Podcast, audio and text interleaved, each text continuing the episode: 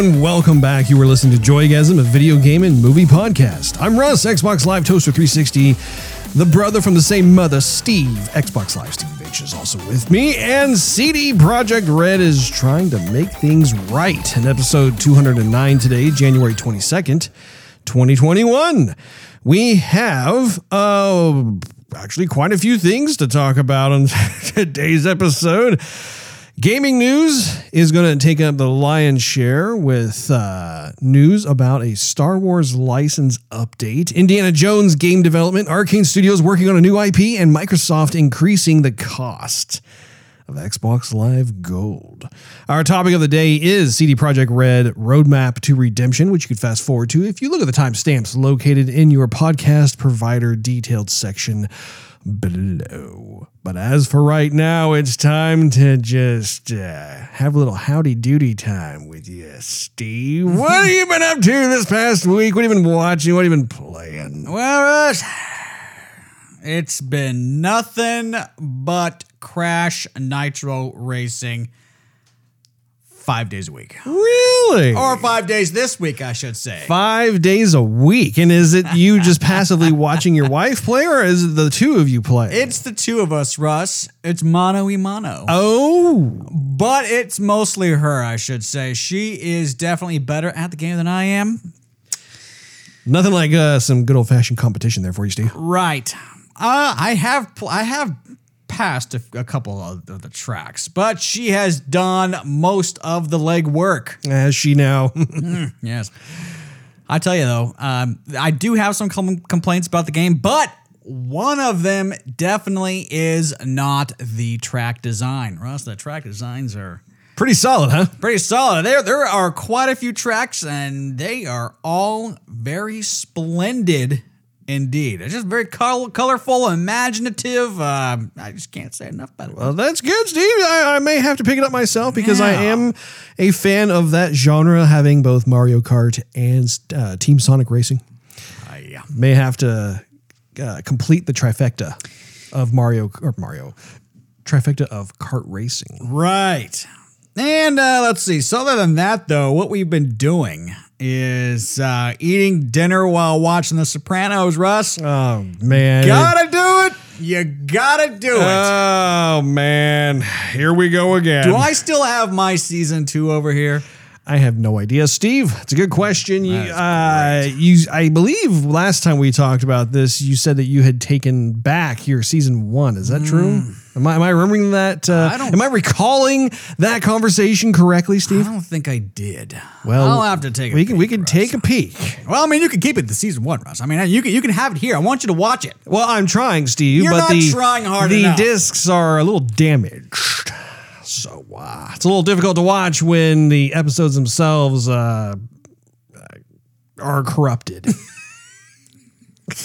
I don't even know because the, the discs are fine. It's just like the way they were written or something. Because you look at the disc, they're not smudged. You abused them. they're not it. cracked. They're not anything. You probably spilled some lasagna or spaghetti on it while you're watching one of the other DVD episodes. I hope that didn't ruin anything. I'm sitting there watching the kind of acidic. the intro freezes. Like, okay. How, how, how, how you doing? Hiya, hiya, hiya, hiya, hiya, do how you doing? Doing, do it, do it, do it, do it. I don't think this is how it's supposed to be. forget about it. Forget it. F- f- forget about it. Whoa, it's the Forget about it. Forget about it. Forget it. How you do it? Forget it. How you do it? Forget it. It keeps jumping back and forth between these two scenes. I'm getting confused at the story here.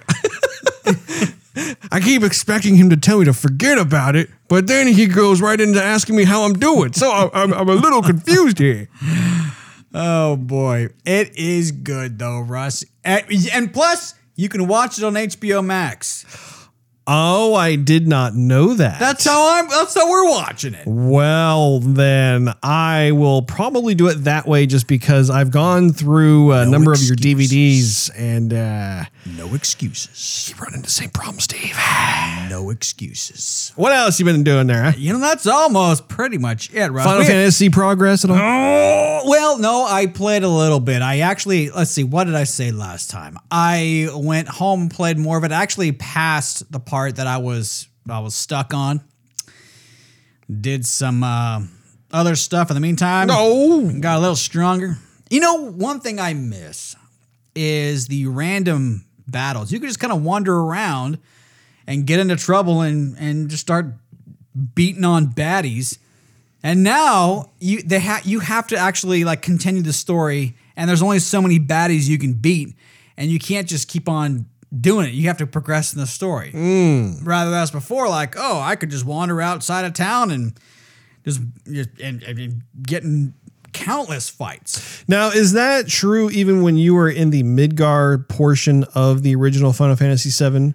Or was was that kind of more once you left Midgar? No, it was definitely. I mean, if if you were not in a like not in like a little town or or part of the slums, like if you were continuing to go through the mission, Uh huh. you would get into random encounters wherever you were. Not the not the not the the village. So if you wandered around like and you wanted to go shopping for armor, or you want to go shopping for a sword, or you were visiting some character, like yeah, and of course that there would be no enemies there. But once you got outside and were just maybe going to a different spot on the map, or you were inside Shinra, or you were you know whatever, yes, you would constantly get into random encounters. Mm-hmm. So now that's not a thing, and I miss it because I wanted to get a little stronger before I continued the game, and there was no way to do it. I mean, I had to wander around quite a bit before I found like specific areas where there were baddies. Okay. And then I would leave and have to come back, and then I would leave further because they weren't there, and I'd and I'd have to go back into town and then go back out of town so the whole all the enemies could respawn again. There was only like four of them. I'm like, great, this is a time suck. So anyhow, uh, I missed that with the uh, with the new game. Well, maybe they'll start to include that in the the subsequent p- parts of the game. Yeah, You never you never know, Steve. whenever that's gonna be. That's true. Whenever it's gonna be. Hopefully, it won't be too long though. Hopefully, it'll be within like I don't know, uh, a couple years. Maybe? Yeah, a couple years. Oh, thank goodness, only a couple years. and now they give us a taste, and they expect us to wait. Indeed. But Indeed, Steve. I hate to be short, Russ, but you know what? That's all I've been really doing. It's just been uh, Sopranos, a little bit of Final Fantasy, and mostly Crash. Well, at least you got a whole healthy dose of Crash. But I will say I did watch the first two episodes of uh, WandaVision. Excellent. Yes. And uh, I will take this opportunity to be able to say that we have decided we're going to hold off on doing Hold like a, a topic of the day for WandaVision until we've actually seen the entire season. Because Yeah. as it currently stands, Not there much are. talk about, there, well, there's no. And, and, and I mean, we could talk a little bit about it uh, here and there, but um, there's only two episodes that have dropped as of this Mm-hmm. recording. Technically, the third one did drop today, but neither one of us has viewed that particular episode. Right. Been at work all day. Been at work all day, exactly. Um, but have you seen the first two episodes or just the first Yeah. episode? First two episodes. Yeah. What What do you think of of your like just a first impression? Well, I'm bored, Russ. You're bored. I Steve. am bored, guys. I mean, you watch the Marvel logo and hear the song, dun, dun, dun, dun, dun, dun, dun, dun, dun. I'm like, yeah, let's go, Vision rocks. And then it's Love this, you, Wanda. yeah, love you, Wanda. um, Will you take me? Give me a smooch. and it's of course it's like this old old black and white sitcom with like the cheesy humor and you think okay something's gonna happen i'm waiting for it and then at, and and it never really kind of does so you're like where are they going with this like something cool i would have expected had to have happened Yes. by now Yes. and it's not happening Yes. and i haven't done a whole lot of research on the show like this is only what we're gonna get but I like the character of Vision. I want to see some Vision action. uh, and it, and it just kind of makes me wonder, like, where where are they going? Like, are we going to expect the same thing? With like the Winter Shol- Soldier and the Falcon, The Winter Shoulder. with the, with the, the, the cold I would- shoulder. I should totally make like a, a funny movie poster. Yeah. that it looks like a like a really cool shoulder. It's like the Winter Shoulder. what? with Sean Connery's voice. yes, the Winter Soldier. Like the, the soldier or the shoulder? I don't know. He's giving me the cold shoulder. Yeah. anyway, so Yeah, don't play lean on me when you're around the cold shoulder. I mean, I don't really, I, I don't know. Or the winter this- shoulder, sorry. Yeah, okay, I'll stop. Anyway, I'll continue. I don't know if this was a comic, like it was some like cheesy romance comic between Vision and Wanda, which I don't really think would make sense. I mean, maybe they did have it out, or it was just this is a Disney original kind of thing. But I, if it is original kind of thing and it doesn't go anywhere from this, I gotta wonder why. Why would you do this? Mm-hmm. After after Endgame and killing off Vision and everything, I mean, you're you're you're gonna leave us with this. I don't know. It just doesn't make sense. Uh, All right, the, the show still's got more episodes, Russ. We still got to watch it. Maybe something cool's gonna happen. I'm leaving the door open, not closing it yet. But um, I just gotta wonder why. I gotta wonder what's going on. Well, and you are not alone in that just because I uh, too am wondering where this is headed. However, I do recall when we were looking at some of the, the details of the upcoming show, it was intentionally designed to be more of this kind of off the wall, quirky. Um, mm, I'm not even sure. It's it's not even really. It's kind of a sitcom, but not. But it's not even funny. Well, I think it is it is a reflection of that particular time period of TV. Right. So you have that which I think has some elements of like like you know the the the you know leave it to beaver or i love lucy type of of, of uh, humor and that sort of thing but it is interesting that they're going through having that type of of um, approach to how the, the the show gets started. But I recall that like I think they're going to kind of go through different kinds of. I'm trying to remember exactly what they said. It was something along the lines of like how they wanted to look at the the entire spectrum of the evolution of television, and so they started out kind of in the black and white days. And then move their way into like the 60s and the 70s and the 80s and that sort of thing. Okay. And then in terms of the plot, like apparently it's it's not designed solely to be like an old school sitcom. Actually, there's kind of a method to it where like they find themselves in this situation and and then um like if you notice there are moments in both episodes where some really weird stuff happens that causes them to kind of question what is happening, what's going on. They're not ex- take the blue pill or the red pill? Exactly. So I think we are going to be shown over time what is actually going on. And I think they're going to be using the show as kind of a conduit into the, the MCU Oh. uh, in terms of how they're going to move forward into phase four and phase five, and so on and so forth. Just because um, I think it, it has a lot to do with the Scarlet Witch in terms of her abilities and that sort of thing. So I I mean I think I'll just segue into what's new with me because I too watched it. Um, I think it's actually it's a, it's a very original take on what you can do with those characters. I was very happy to see both Vision and Wanda Oh, sure. uh, together like that. And especially being in that type of uh, setting and environment. One of the things that I thought was um, kind of coming to mind as I watched it was uh, how innocent and positive those old shows were in terms of whatever were kind of uh, subject matter they, they were going through on an, on an episodic basis.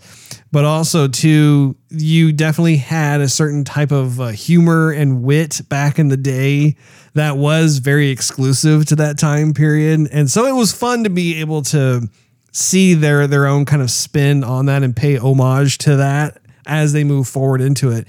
However, I am very curious to see what those other scenes like you, you see these brief scenes of of actual color where it's like it's it's present day And it looks as though someone is trying to communicate or get in touch with Vision and Wanda. We don't know who that is. So it remains to be seen on that. So I think there is um, a, a there, there's an intentional approach to what you were talking about with with how you're like, well, it's not like totally funny and it's not like da da da. It's like I think that they are intentionally injecting that to make it so that something is awry. Something is not exactly as it seems, but they don't want to like hit us over the head yet with it. They're they're doling it out. So One can only hope. one can only hope. I ended up watching Birds of Prey and the Oh, fantabulous boy. emancipation of one Harley Quinn through HBO Max, Steve. And let me tell you, I want my two hours back. I can imagine. I okay. Uh, the only reason why I wanted to watch it is because I'm a big fan of Margot Robbie, and I also think that she's uh, a fantastic uh, Harley Quinn. However, this movie, my goodness, it was awful. It was terrible. so bad that not even Harley or Harley, not even Margot could uh, could save this. Um, what a mess of a movie. I think the the casting choices were just terrible. When I saw um, Huntress up there, it, it is not at all how how I envisioned Huntress to be, or even in the comic books. You look at the comic books and you, and you see what, what Huntress is like. Um, the same can be said for Black Canary. Um, again, it, it- it's it's just you have the this uh, very petite girl playing Black Canary. It's not at all like like how she uh, looks in the comic books. Um, oh my goodness! I mean, even another DC failure. well, and it's weird because like like you know, instance, Ewan McGregor is, he plays Black Mask in uh, the movie as well. We both are big fans of Ewan McGregor, you know, but my goodness, what a terrible casting choice for Black Mask. He he was not intimidating to me at all, and uh, I'm just I'm, now okay okay. Since we're talking about characters the person who was actually um, cast to play Zsasz, because Zsasz is in the movie. Do, are you familiar with who Zsasz is? I don't know enough about Zsasz. So Zsasz is uh, he's one of the lesser known villains. Um, he was played by Chris Messina, and he did a really nice job. Like he's um, to give you a quick little overview of, of, of Zsasz. Zsasz is one of those uh, type of Arkham Asylum patients. He um, uh, he loves to to kill people using a knife, and every person he kills, he like actually uh, creates a, a cut on himself. So like if you look at his body, he has all kinds of scars all along his body. Basically, like if you think of like, you know, oh, but, but I put another notch on my belt. It's kind of like that, except he does it to his own body. So you see like, you know, like kind of like the the one, two, three, four, five. Like the tallies. The t- yeah, it's it's like a tally kind of thing, um, but it's it's done through those lines.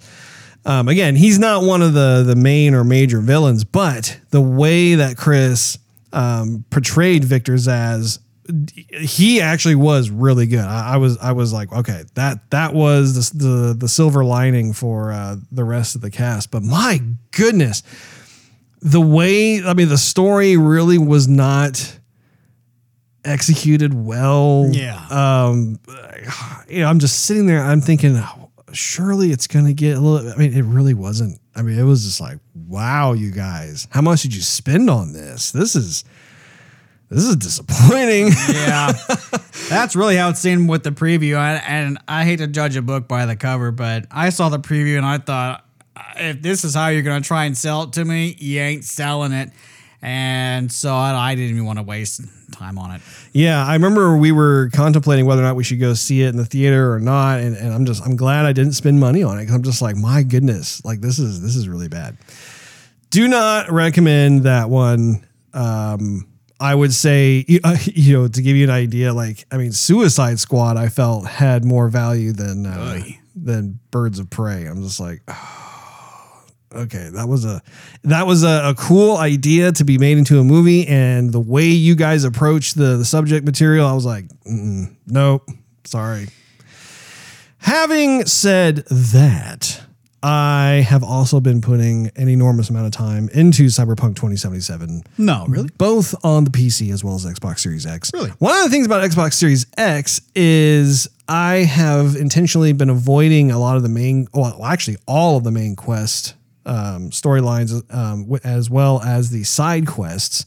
And instead, I've actually been just, just been going around and taking on all of the uh, the NCPD calls as well as like the random uh, uh, crimes in progress, um, just in, in an attempt to help to bolster up my my level and my street cred and that sort of thing.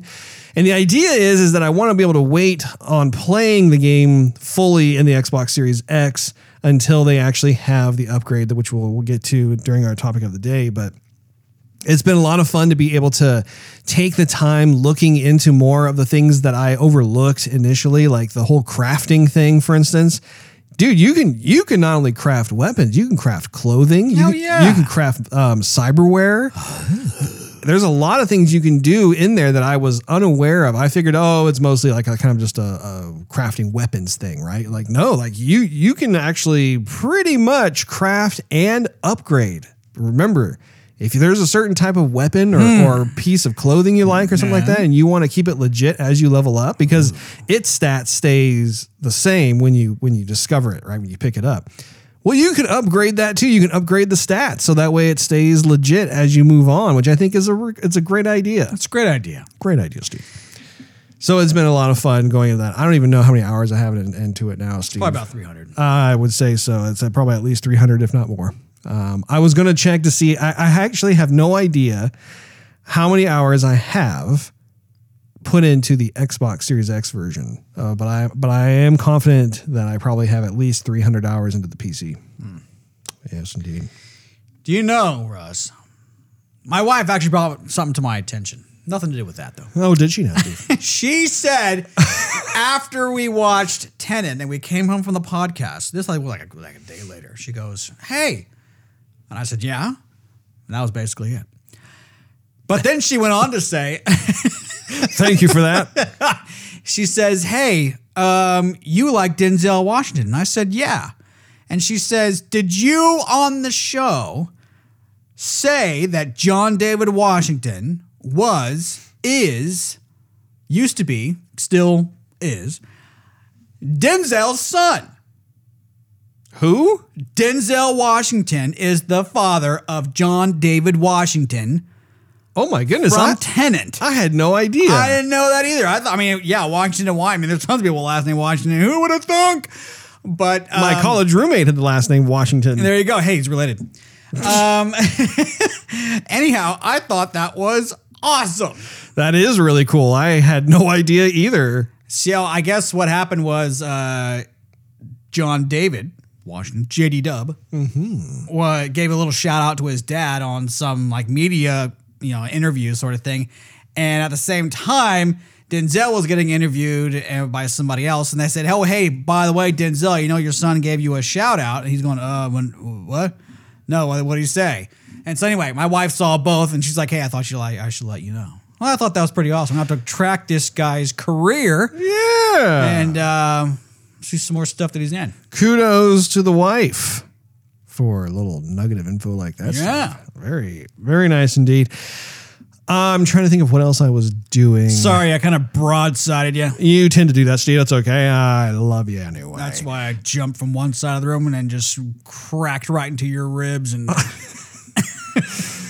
The, I think the only other thing I can think of is that we played Overwatch. Yes. Uh, for our Wednesday night stream. Yes. And we noticed that there was a, an, at least one new level that we had not seen before. There may have been Yeah. two actually. Um, well, so that was great. And I think uh, I would say we were probably 50 50. Uh, that seems to be the case. We- 60-40. We, we started out strong and then started to peter off as the algorithm decided to gi- give us more uh, accomplished, uh, tough uh, players out there. indeed, However, I'm not going to complain about that just because we had capture the flag, and that makes me a very happy person. that's right. I really love me some capture the flag, especially in Overwatch.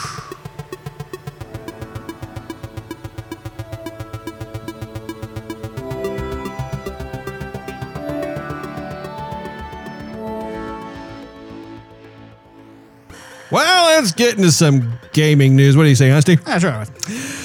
We have actually quite a few things to talk about here. Do we? Uh, a lot of which has to do with Star Wars.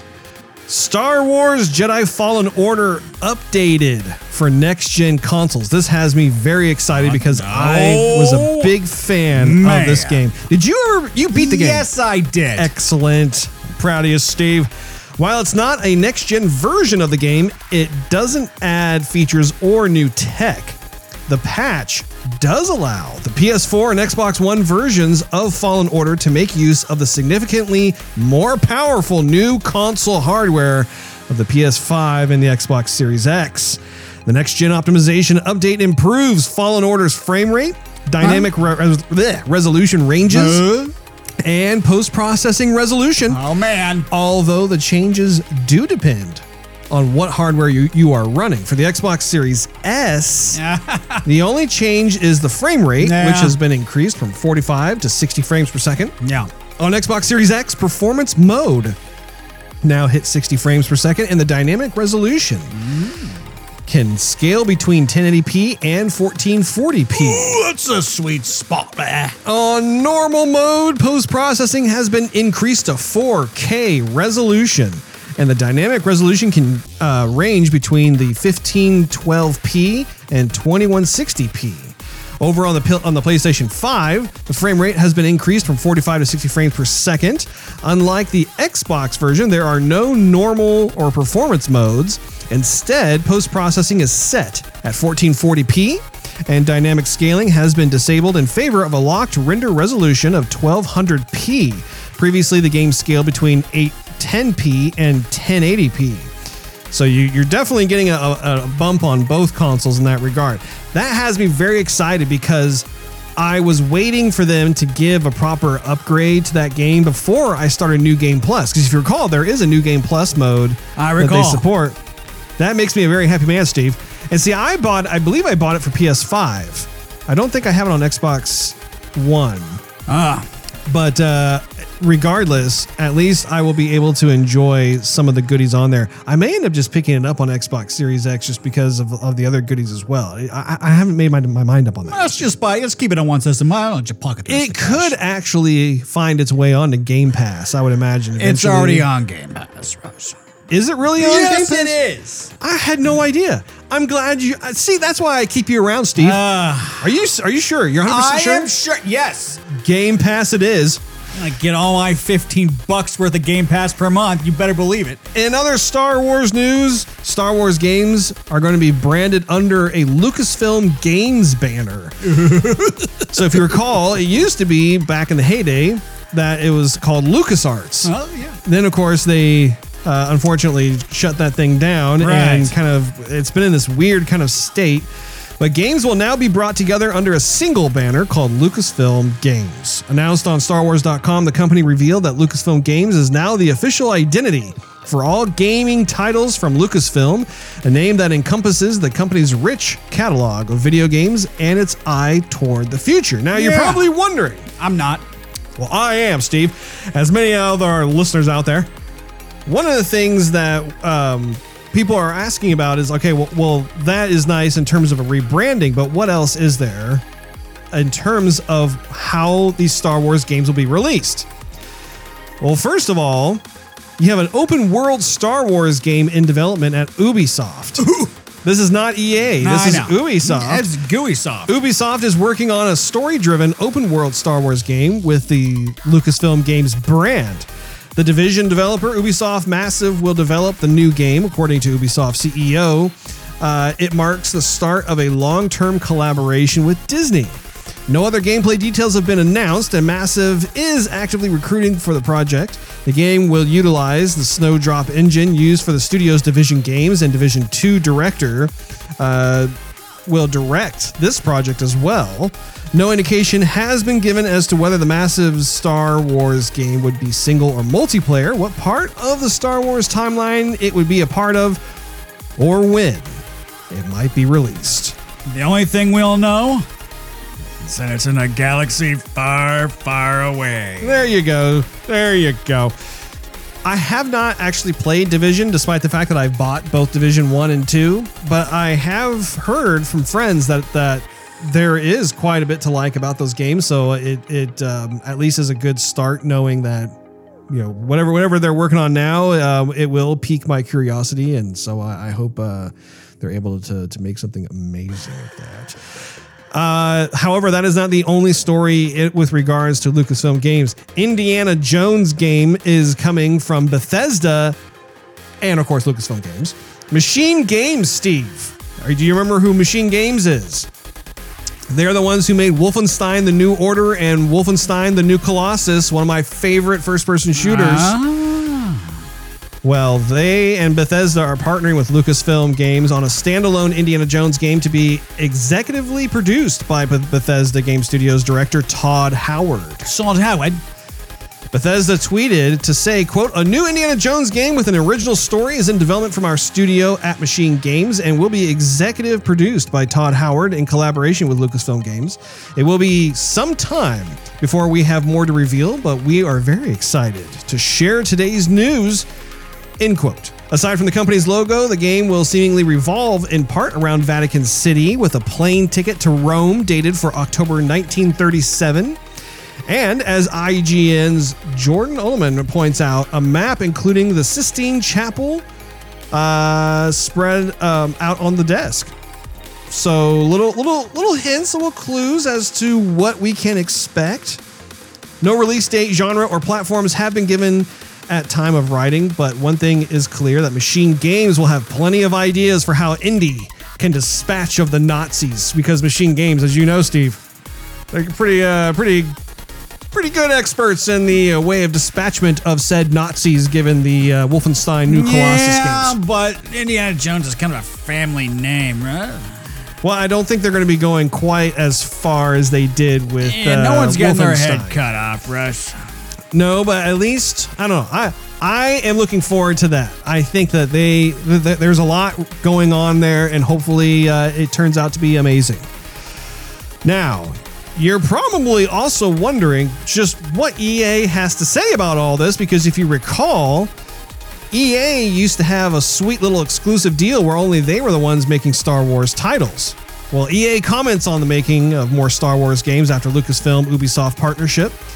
They released a statement about its future with the Star Wars brand following today's news that Ubisoft will be working on a brand new Star Wars game with the newly formed Lucasfilm Games. Quote, We are proud of our long standing collaboration with Lucasfilm Games, which will continue for years to come, EA said in a statement. They continued on saying, Our talented teams have created some of the most successful games in the history of Star Wars franchise, including Star Wars Jedi Fallen Order.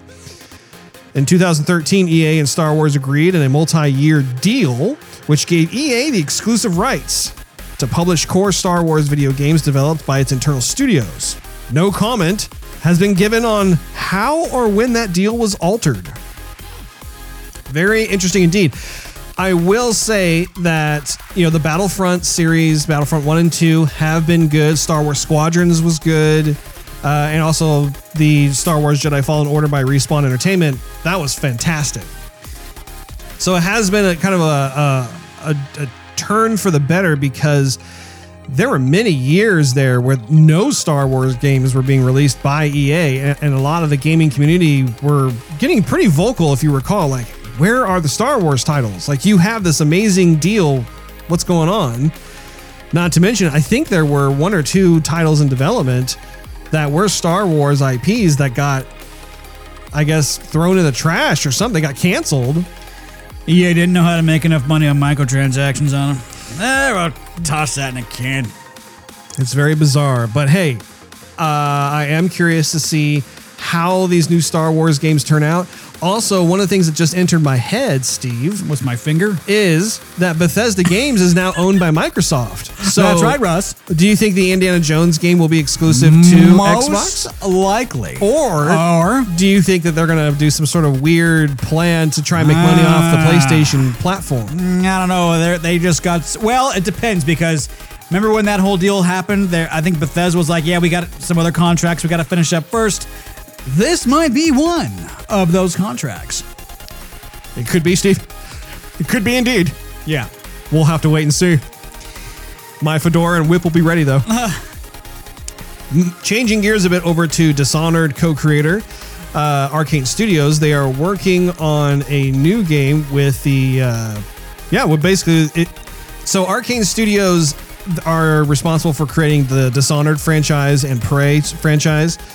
Spotted on Twitter, uh, specifically by Twitter user Timur222, the LinkedIn profile of senior visual effects artist um, Lisa Shariri. I'm not even sure if I'm. I apologize if I'm saying that last name incorrectly, but they explain that the company is working on an unannounced project in Unreal 4, and it's supposed to be some sort of fantasy title.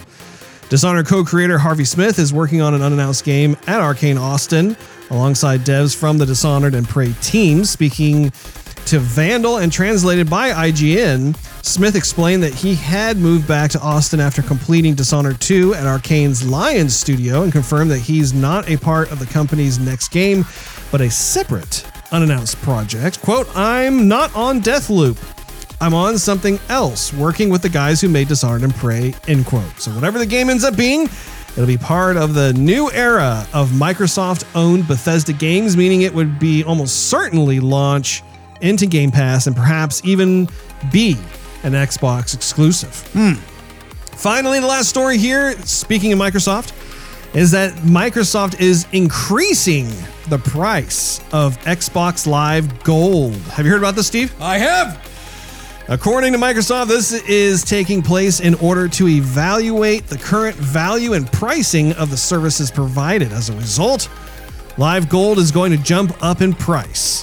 However, if you are an existing Live Gold 6 month uh? or 12 month member, the price will continue to renew at the old price of $9.99 per month or $24.99 for every three months. For those who do not fall into this bracket, a one month membership will now cost $10.99. Three months is now $29.99. And six months is $59.99 or the local market, excuse me, the local market equivalent. This means that the price of a one month membership has increased by $1, while the price of three months has now $5 or more.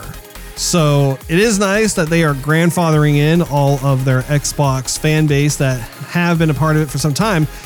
At the same time, though, I was reading a good article. It was an opinion piece by Ryan McCaffrey over at IGN. Sure. And he was really right on the money about his concern over how this structure works in the sense that it's essentially punishing new gamers to the Xbox ecosystem. Like, it's weird because for the longest time, Microsoft has done a fantastic job of making a lot of these these decisions that are very fair and empowering to the gamer. You know, like like the the very idea of Game Pass has benefited everyone who's been a part of it. It's been a really swell deal, to be honest. Not to mention the fact that when you when it comes to the Xbox Live Gold setup, in the past, if you wanted like a year long uh, membership, it was like sixty bucks. Which I mean, that's that's a good, really good deal, especially considering a lot of the problems that, that Sony PlayStation had um, during the, the the PlayStation 4. You know, you had lots of uh, hackings going on, lots of break-ins. Uh, sometimes the servers went down, so people could justify that cost when it came to Microsoft. Hopefully, it'll be a work in progress. Maybe they'll be able to continue refining it and making it a little more of a better deal for newcomers. We'll just have to wait and see. And that, Steve, is our gaming news for this week. Any parting comments? Thank you, Russ. You're a man of few words, Steve.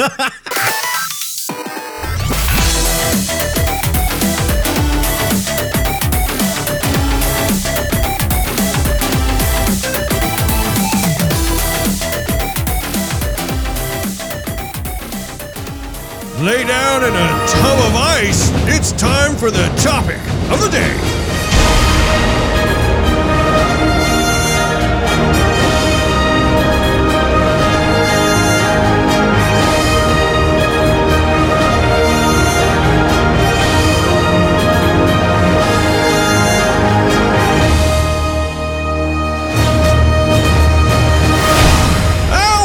Topic of the day is the CD Projekt Red roadmap to redemption.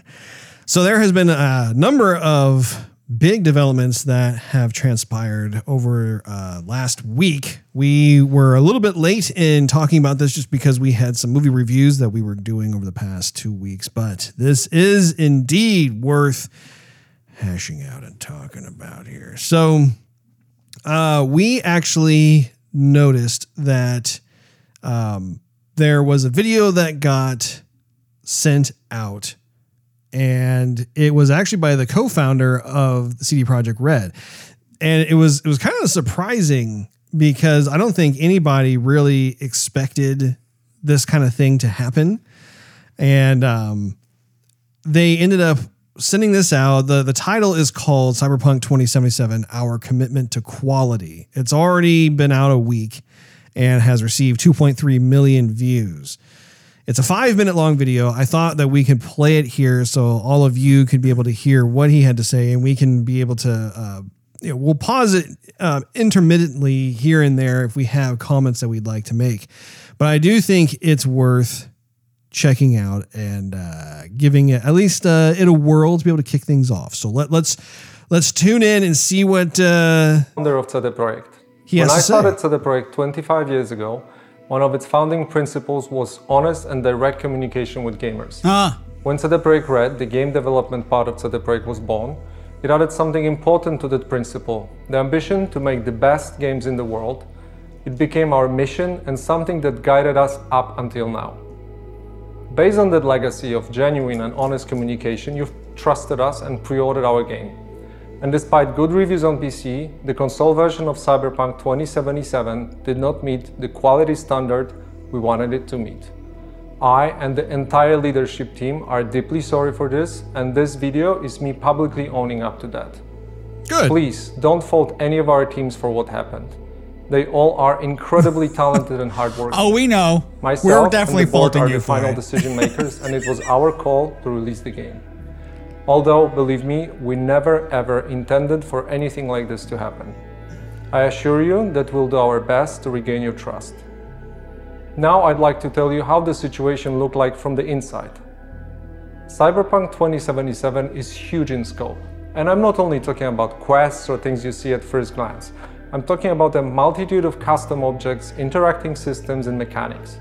In the game, everything is not stretched out over flat terrain where we can make things less taxing hardware wise, but condensed in one big city and in a relatively loading free environment. On its own, this is a challenge, but we made it even more difficult for ourselves by wanting to make the game look epic on PCs and then adjusting it to consoles, especially old gens. So I'm going to pause it right there. So that one line proves that they were enamored with working on the PC version first, as opposed to the console versions. What's interesting to me about that is how you know the, the PC is, is such an open-ended platform as opposed to the plug and play consoles. You know, if you're on a PS4, if you're on an Xbox One, you have hardware specs that are intentionally designed to to cr- basically create a performance cap. Like here are the specs. You have to create games within these guidelines in order for it to run, you know, say 30 frames per second or 60 frames per second. And and there are technical certification requirements for every console that comes out. And you as as a gaming studio, you have to adhere to those requirements because it prevents games from having like you know horrible frame rates of like 10 frames per second or glitching or um you know rub- rubber banding screen tearing that sort of thing and the the kind of compromise if you will is that if you're on a pc the PC will have higher resolution options. It will have higher texture resolutions if you have a, a, a PC that's that's capable of handling that level of performance. However, if you don't have a brand spanking new PC, you're going to run into frame rate drops. You're going to run into all this stuff, especially if you try and bump up the settings. So it's this give and take. So what I find interesting about that situation is is that when they introduced Cyberpunk to us, it was marketed heavily as it being a console game. Right. So, you know, back in 2013 when they debuted it, they debuted it at E3 like At I've- Microsoft's booth. at Microsoft's press conference and they were pushing the Xbox. It wasn't at a, a PC press conference or anything like that.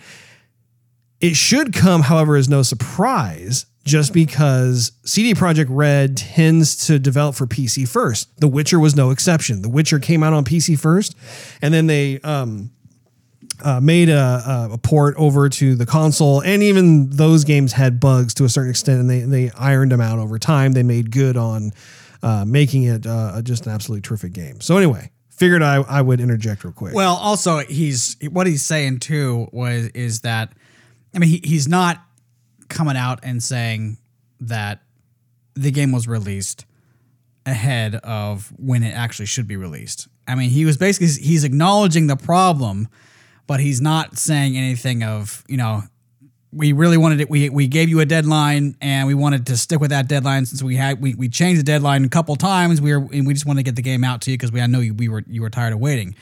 He just says that you know okay no we're we're, we're commitment to quality. We're gonna try to make things right with you, but um, nothing to the effect of like well we said that but this is what we meant sort of thing.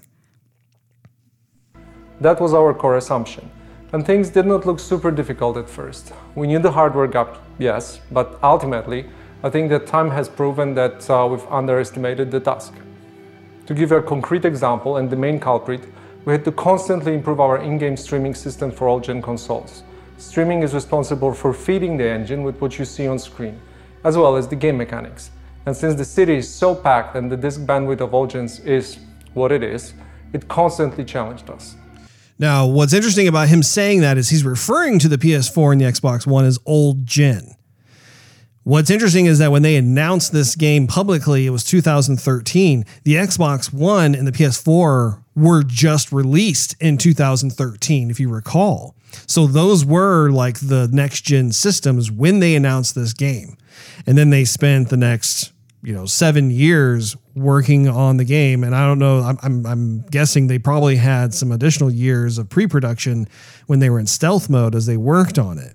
So it's interesting how these are some of the things that I don't really agree with him on, where where he he's trying to make it sound like oh the you know the old gen just couldn't handle what we were doing. No, it could handle what was going on. I think what where they started was perfectly fine for the PS4 and Xbox One, but again because they were focusing on PC, PC constantly is improving. Like you could buy an amazing rig and 6 months later it no longer can can really perform at the level it, it did when it was first released. That's how rapidly um, all the hardware and different types of, of guts of, of any given PC change and, and evolve and improve over time. But also, um, before you hit play there, Russ, Uh, yes. I, if you remember earlier, like almost this time last year, they were saying the game. They tweeted out the game is done. The game is done. We're just focusing on polishing it up. There's a few bugs that we got to iron out, so we want to take the extra time to do this for you. But the game is done. Night City is complete. Da, da, da, da. So they're they're giving the consumer confidence of like, hey, we just want to give you a fantastic game, but everything like all the primary stuff that we have to do, it's all done. The game is done. Yeah. And we just want to take a little more time to perfect it. Not alpha mode. And he's going to talk, I think, a bit more about that here in just a minute.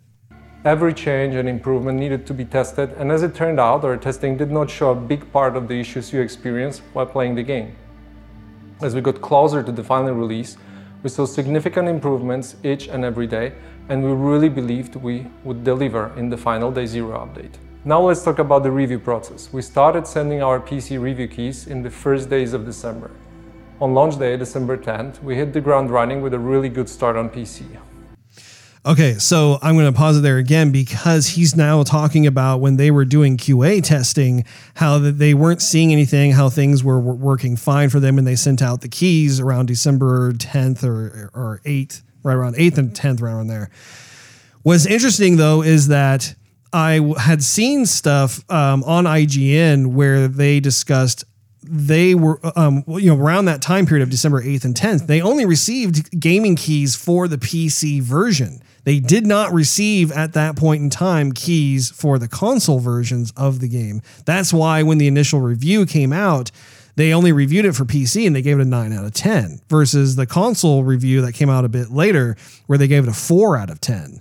But the main thing here that I think is interesting to capitalize on is he has gone from apologizing about what has transpired and, and the state of the game to now claiming that their internal QA department didn't see anything wrong with the game, that it was looking fine. I am sorry, but that is a lie. That is wrong because with the normal gamers out there playing the game after, even after the day one patch, you have people who are, who are downloading the game and playing it and everything else. You're not you're not even trying to test the game. You're just trying to play the game. And there are all kinds. I mean, you, you are a testament to this because you're playing on a base console. You're playing on the, what, Xbox One, correct? Yeah, and then- and from the get go, I'm you can notice that the game is not right. Yeah. I mean, you didn't. I didn't progress into the game and think, man, there's, there's some bugs here. Like within the first five minutes, I'm going, there's something wrong with my game. It's running extremely poor. Yeah, there, there's just an overwhelming amount of issues, whether it's gameplay issues, frame rate issues, visual fidelity, memory um, loading issues. I mean, like, yeah, it, he's he's not being honest in this particular instance of the the the video, which is unfortunate because it's like. You know, you're either going to come clean 100% or you're not. And I'm, I appreciate the the Effort. extent at which he has been upfront and honest, that sort of thing. But he needs to be that across the the board here, and he's starting to make kind of like I don't know a little bit of a spin on what's happening. Well, I mean, it also too, if you if your if your QA team is that bad, they need to go and be replaced. Well, and they're not. Is and I I we'll we'll talk more about it because I'm sure he's going to talk more here. But um, yeah, there's yeah, there's more to it. While not perfect, it's a version of Cyberpunk we are very proud of. At the same time, we're fighting for quality on all gen consoles till the very last moment. And every extra day of us working on the Day Zero update brought visible improvement.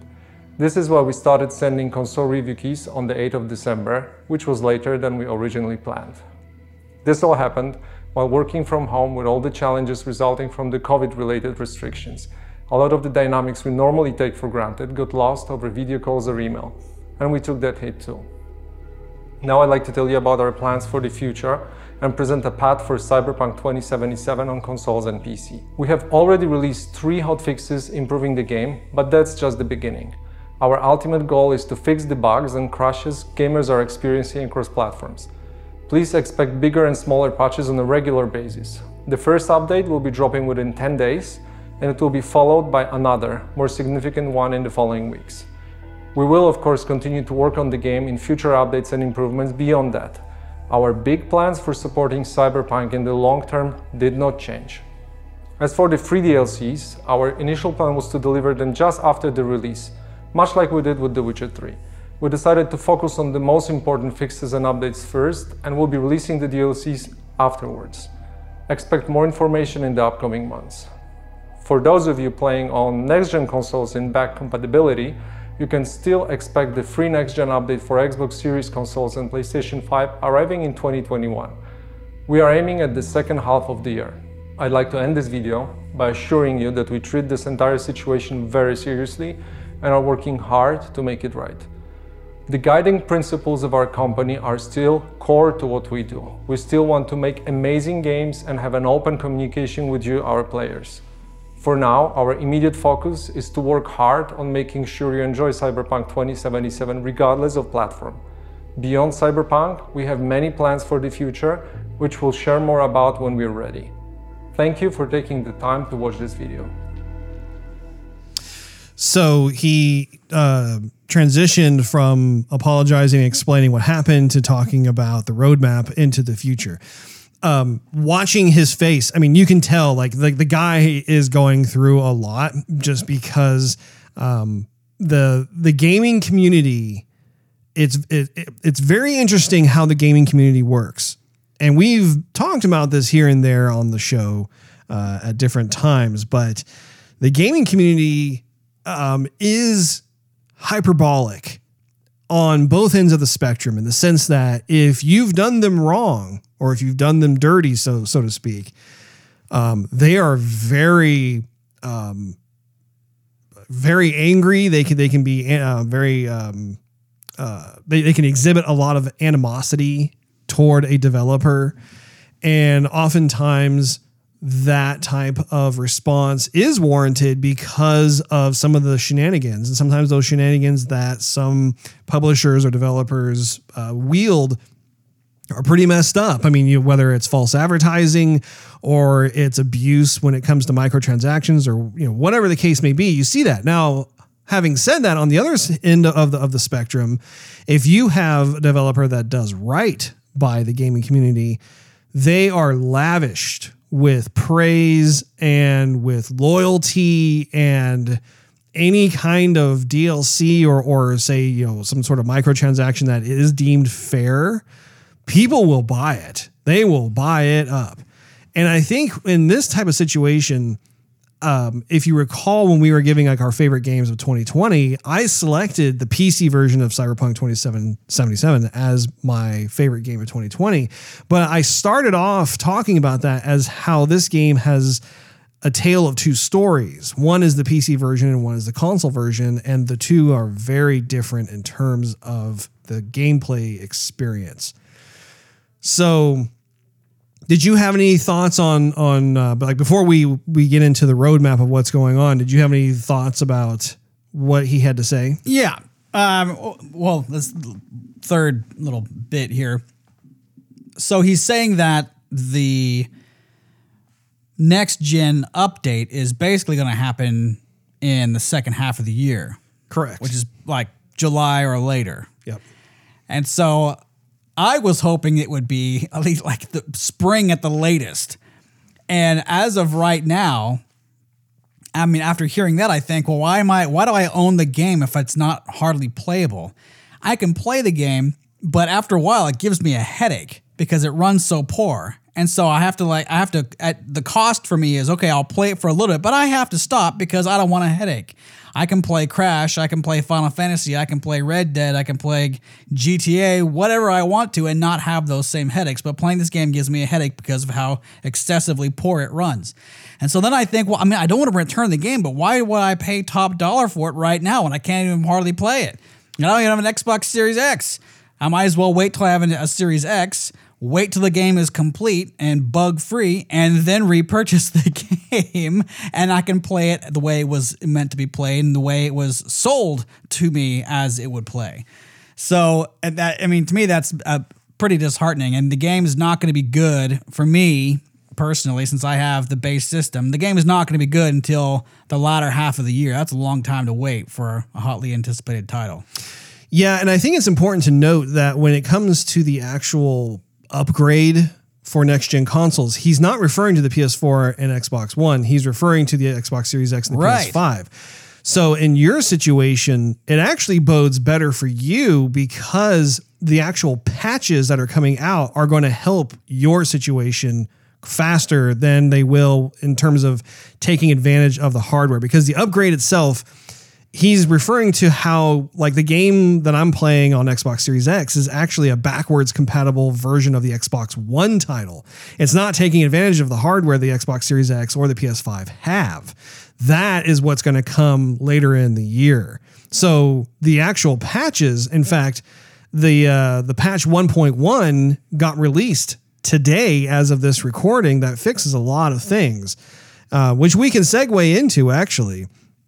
So we he he mentioned that they had hot fixes 1.04, 1.05, and 1.06 that um, all got released in December shortly after the game was released, which was good. It was good to see them working feverishly on it, and rightfully so because their reputation is on the line. Like they they've really got to make this right as quickly as possible. Patch 1.1 is uh, scheduled for January, which, as I just said, it, it, it got um, dropped today. And then they also have a 1.2 patch, which is, I believe, is scheduled for sometime in February, if I'm not mistaken. He also talked about how there are multiple updates and improvements that are planned throughout 2021. Um, but I want to focus for a moment on today's patch. So it's available for PC consoles and Google Stadia.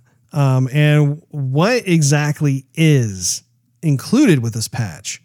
There's memory usage improvements in various systems within the game. Uh, it should improve characters, interactions, navigation, in-game videos such as like the news and the TV uh, screens that you see in the in the world, etc. Foliage, laser effects, minimap, devices, the AI, street traffic, environmental damage, GPU related, and more. There have also been various crash fixes related to, among others, loading, saves, game opening and closing, uh, and the and the point of no return. Many fixes for quests in the open world are now detailed, which you can see below. Uh, let's see what else they have here.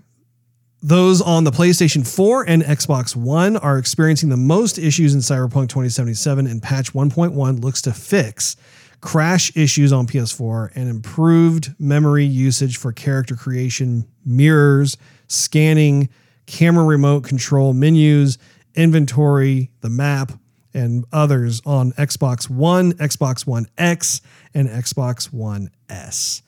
Now, to get more into the nitty gritty of this, when it comes to stability, there are various stability improvements for the base consoles that include memory usage improvements in various systems, like I just talked about. Uh, various crash fixes. In terms of the quests and open world, they fixed an issue uh, that calls Oh, this is actually the issue that I think Nick was talking about. Remember the Delamain quest? Uh, the taxi Right. AI Yeah. thing. If you recall, he was frustrated because he couldn't finish out that quest. Well, here it says that uh, the 1.1 patch it fixes an issue where calls from Delamain would end immediately and seem like they cannot be picked up. Uh, they also fixed an issue where players would not receive calls from Delamain when approaching relevant vehicles in that side quest. They fixed an issue uh, where the objective could get stuck on um, answer the call from Mr. Hands um, in that particular quest. I don't, and I'm, I'm intentionally not listing the the names of the quests because I just don't want people to to understand that in terms of uh, you know avoiding spoilers. Uh, fixed an issue where Judy could teleport underground uh, in, a, in a particular uh, mission. fix an issue where it could be impossible to talk to the Zen Master. fix an issue where uh, Takamura wouldn't call. Um, fixed an issue where Jackie could would disappear in, in a particular mission. fix an issue where it could be impossible to get out of the car.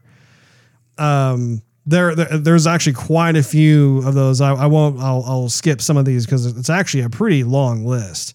Um, as far as UI is concerned, uh, fixed an issue where uh, prompt for exiting brain dance could be missing, removed an invalid item from the loot, fixed an issue where a grenade's trajectory could be displayed in photo mode. Uh, yeah, the, the, again, a lot. There's stuff that are fixed with achievements, uh, miscellaneous stuff. Now, in your case, Xbox specific, again, they they reiterated they've improved the memory usage for character creation, mirrors, scanning, camera remote control, menus, inventory, map, uh, etc.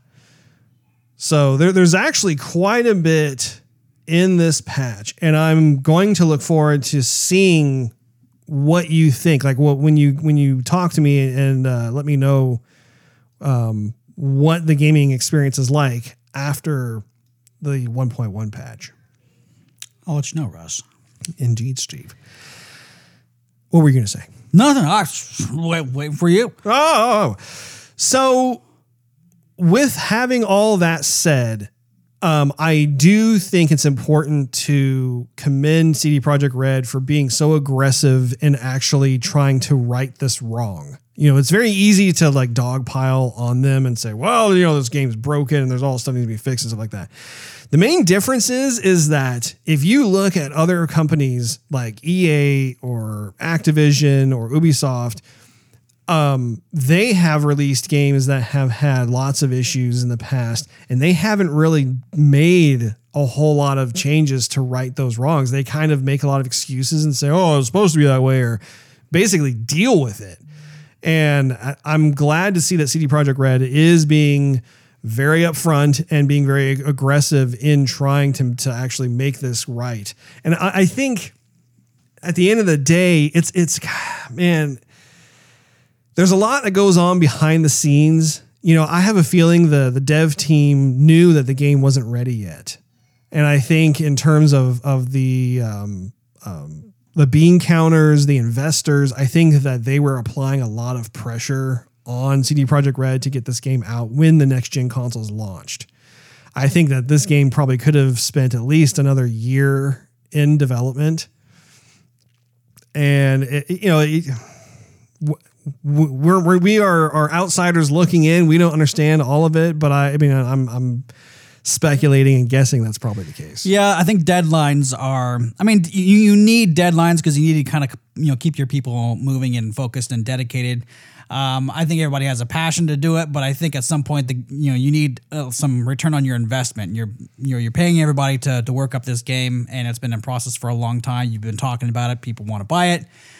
And the other end of the spectrum is that the people who are investing in you may or may not know everything about games and the time it takes to develop and the bugs you run into. All they want is a return on their investment because Exactly. they're funding you. They're like, okay, when's the game going to go? Let's go, let's go, let's go. So I think as the leader, he has to kind of play both sides where he he knows what's going on with the dev team. He has folks dumping millions of bucks And they're a publicly traded company too. Exactly. Yes, they are. And so he has a lot of people to please, not just with his his own team, but outside folks as well.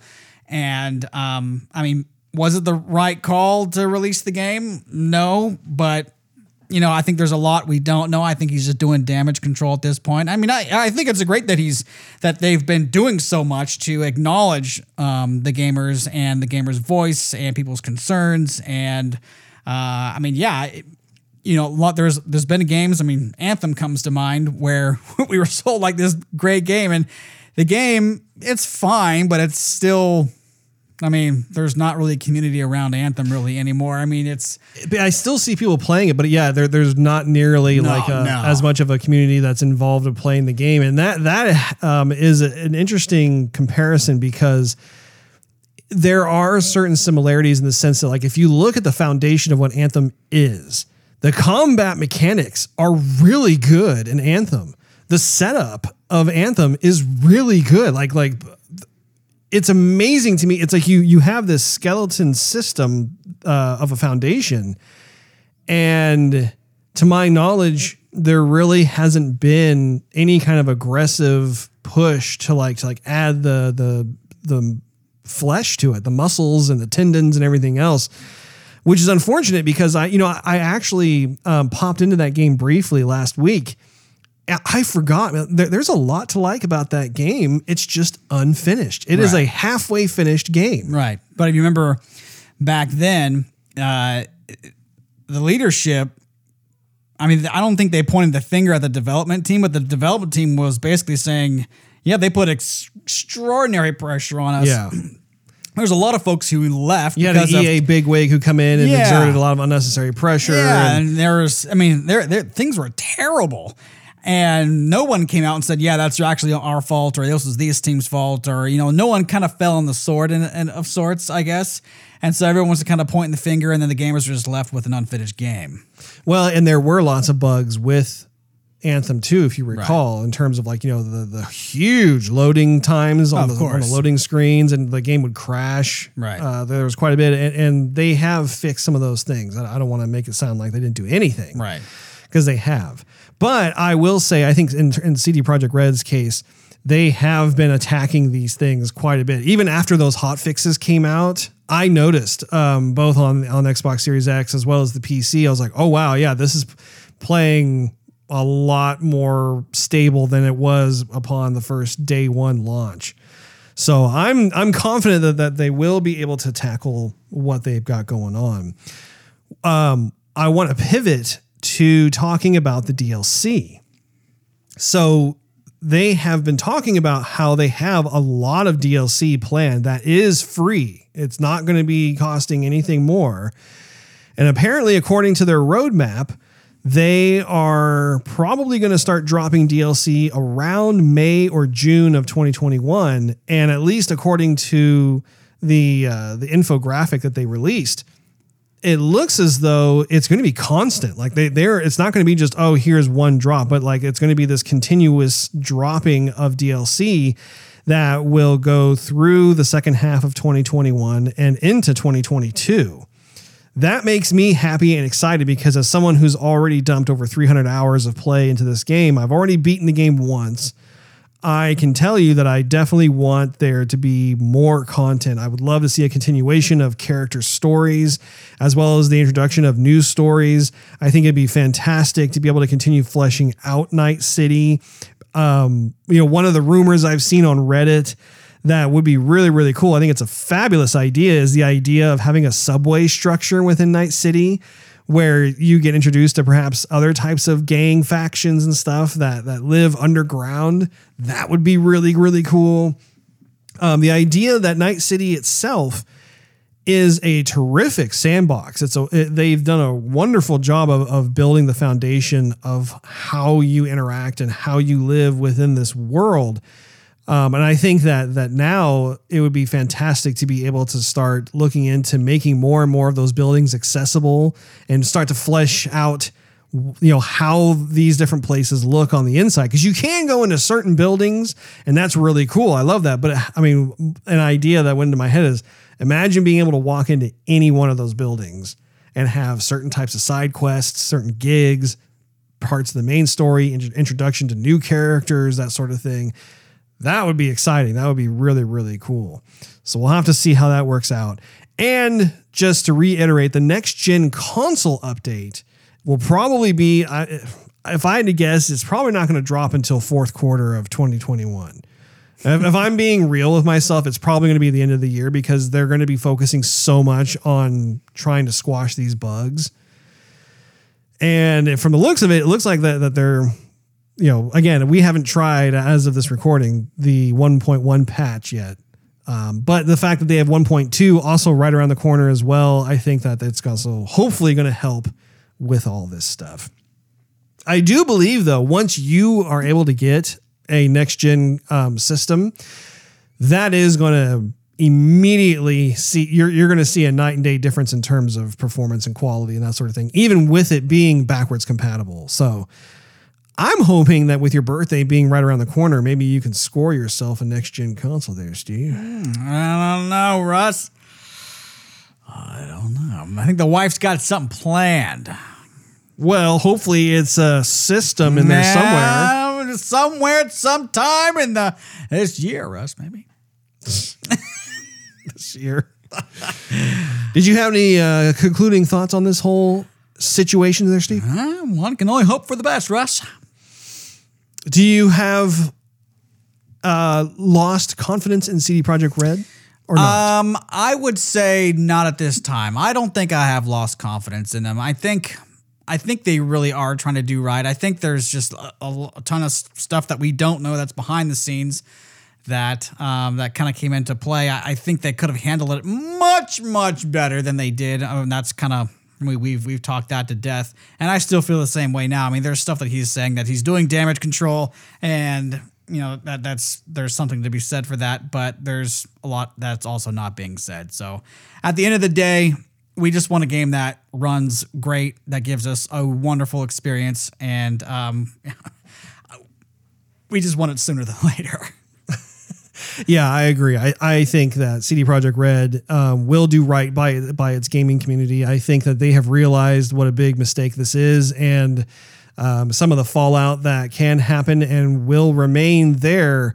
Um, in terms of like a, a, tarnished reputation if they don't make things right. I think they will. I have confidence in their ability and their their desire to want to to make it the best it can be because this has been their baby. I think that's one of the things that I walk away with is it's it's kind of like a trending thing right now to kind of dogpile and and and uh, really run them through the wringer, and some of that is deserved. I'm gonna I'm gonna be upfront and say, hey, you know. you guys released a game that was not ready to be released yet, and you know what? What did you expect would happen? Honestly, you know, you you've been hyping this game. This game was good to go. Like you could have easily, and I really do believe this. You they could have delayed that game for another year it would still sell like hotcakes. It would still sell amazingly well because everybody was on board to play this game. So there's that to be, you know, considered and that sort of thing. But but having said that, I absolutely love Cyberpunk 2077. I think that they were so successful in how they approached combining an RPG with a first person shooter with a racing game. Is it perfect? No. There's all kinds of areas to improve on and everything else. However, I don't want to take away from what is there. Dude, there is so much to this game. It is legit. It is seriously a fantastic game and it's it's a wonderful achievement that they've been able to to get across. My hope is though is that they're able to have this vision fully realized and quite honestly, I hope that they have a wealth of DLC planned not just for 2021. I honestly hope that they have a continuation almost like on like an episodic basis where they're able to to support this title going into the, the next like 3 to 4 years. I mean honestly when I think of GTA online, Rockstar has done a fantastic job of supporting that component to their game. And GTA 5 came out, I think, back in like 2012, 2013, somewhere around there. And they've still supported it to this day. So my hope is that they will do the same when it comes to Cyberpunk. That wraps up this episode of Joygasm. And Make sure you tune in next week. Thanks for hanging out with us. If you enjoyed this episode, we invite you to check out patreon.com slash joygasm, which is spelled J-O-Y-G-A-S-M, and consider becoming a monthly contributor. You'll get exclusive perks and early access to the show. Not to mention, it really helps us continue doing what we love to do. Also, you can follow us on social media and YouTube. Just do a search for Joygasm TV. Last but not least, Search for Joygasm TV on Twitch to see us stream our gaming adventures live every Wednesday night at 9:30 p.m. Central Time. We will see you all next week.